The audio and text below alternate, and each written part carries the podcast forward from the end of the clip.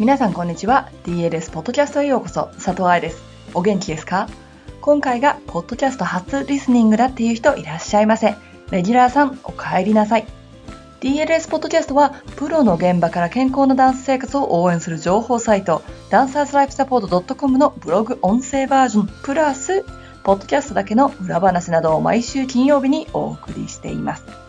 今日のトピックは首の力み。これね、多くのダンサーに見られる問題です。そして結構深い心理的な問題やバランス感覚などにも影響してきちゃうし、呼吸にも関係するので、いつか続きとなる記事を書きたいと思っているところ。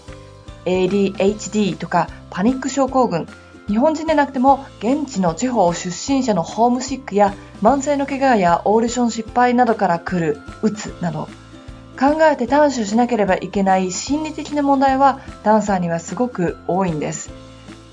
なんで首の力みなのにこんな話をしてるのかって感じなので早速本文に行ってみましょう。踊っている時に首の力みが取れません。知っておきたい4つの理由。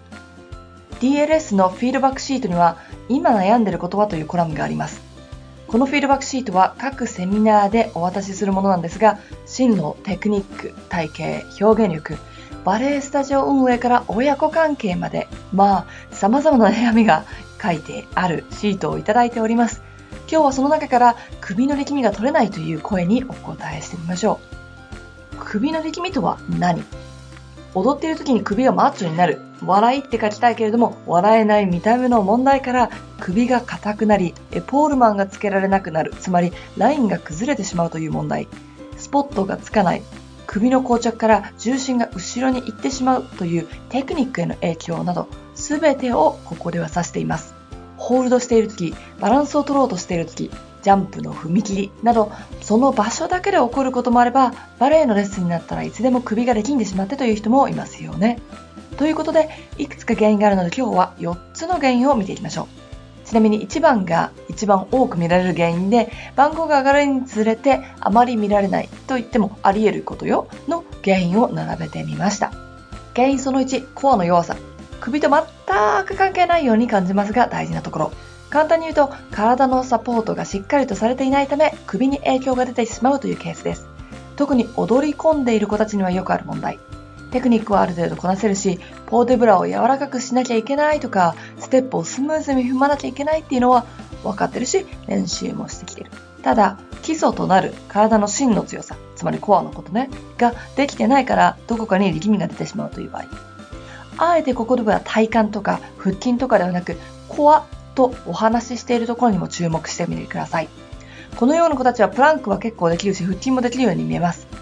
もっともっと深くて目に見えづらい、そしてコントロールしづらいコアの部分の問題です。しかも、コアはギュッと力を入れてればいいような筋肉でもないので、力を入れすぎるイコール筋肉を使うことだと間違えて理解しちゃっている頑張り屋さんダンサーは要注意。コアの説明、そしてイメトレの方法はすでに記事にしてあるので、コアマッスルについてのシリーズを読んでくださいね。腹筋も弱いのであれば、下向き腹筋のようにギュッとしない動きの中で、首や肩に力が入っていないかを確認することもできますから、そちらも参考にしてください。原因その1.5、ポーデブラが使えていない。1.5と書いた理由は上のコアが使えないとつながってるから。上でテクニックはある程度こなせるし、ポーテブラを柔らかくしなきゃいけないし、ステップをスムーズに踏まなきゃいけないっていうのは分かってるし、練習してきているとお話ししましたが、そこまで練習を重ねていないダンサーの場合、ポーテブラにも影響が出てきます。コアは目に見えにくい体の深い部分だから指導するのが難しいですが、ポーデブラは下手だったらすぐにわかります。どんなポーデブラの形をしようが、どんなメソッドで勉強してこようが、ポーデブラには3つのゴールデンルールがあります。体のスタンスは腕の動きに影響されない。肘は絶対に突っ張らない。肘は常に両肩の外側にあり、脇が潰れてしまうことはない。この3つができていなかったら90%以上は首も力んでるでしょ。ってことは、コアが弱い証拠でございます。原因その2、呼吸がうまくできていない。胸椎エリアが硬い。呼吸が正しくできなければ首に力みが生まれてしまいます。呼吸するときに使いたい筋肉は、主に呼吸を司る主導筋と言われる奴ら、主に働く奴らと、それをサポートする奴らがいます。難しいから飛ばします。サポートする奴らは首周りについてることが多く、主に使いたい奴らが正しく働かなければサポートちゃんたちが頑張りすぎちゃっています。そして首の力みが目立つようになってしまいます。主に働く奴らがしっかりと働けない原因の一つ、特にクラシカルバレエダンサーに多いものは胸椎が硬いことです。この理由、そしてどうやったらエクササイズができるかということはすでに記事にしてあります。来週のポッドキャストで取り上げるからそれを待っててください。胸椎、胸郭。やっぱりダンサーに甘く見られてるエリアですよ。ちなみにこのような上半身の使い方、先生方もどうやって注意したらいいかわからないのも事実。呼吸とかポーデブラとかっていうのは教えられてきた人が少なく感覚でできてしまう人が舞台に残るようになります。だから実際に指導となると困っちゃうんですよ。この部分、教師のためのバレエ解剖講座モジュール3でカバーしています。毎年5月に戻ってくるこの講座ですが、前回の参加者の皆さんから見落としてたとか、意外に分かってなかったとか、もっと勉強が必要だったなんていう感想をいただいています。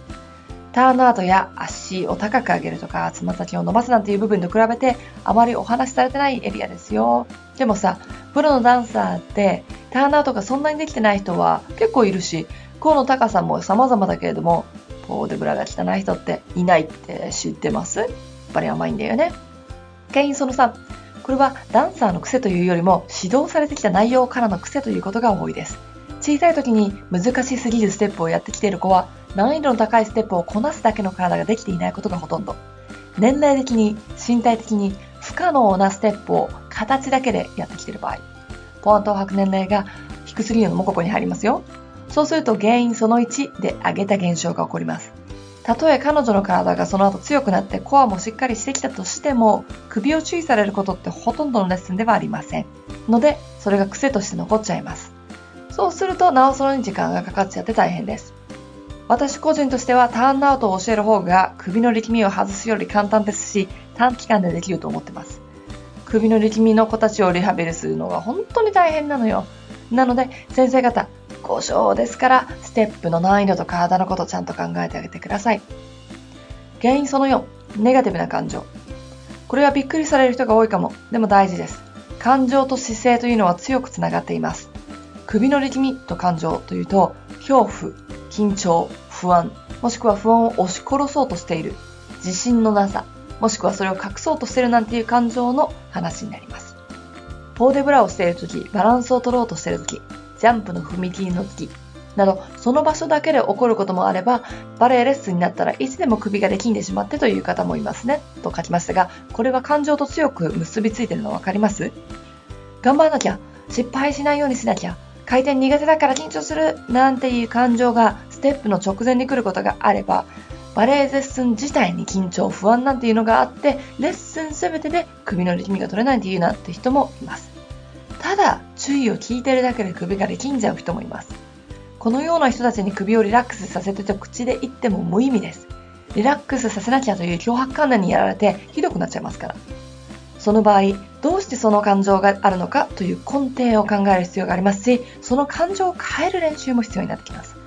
これも癖から来る場合もあり、昔失敗した経験、先生に怒られた経験、もしくは苦手なステップへの意識なんていうものがあったら、やっぱり直すのが難しいですね。メンタル、こんなところでも大事です。いかがでしたか？日本語ではメンタルと言われることが多いのですが、サイコロジカル、精神的なもの、これは痛みも生み出します。メンタル弱い強いだけの黒白ではないし、エクササイズと同じようにその人に合った必要なエリアというのもあります。例えば、この記事で例に出した失敗を恐れちゃって固まっちゃう子というのと、人に見られてるとハイパーになっちゃって落ち着きがなくなっちゃう子では当たり前だけどやることが違います。体の柔らかい子と硬い子のストレッチのようにね。ということで、ちょっと重い感じになってしまいましたが、今日のポッドキャストはここまで。筋肉の力みと心のつながりが少しでも分かってくださったら嬉しいです。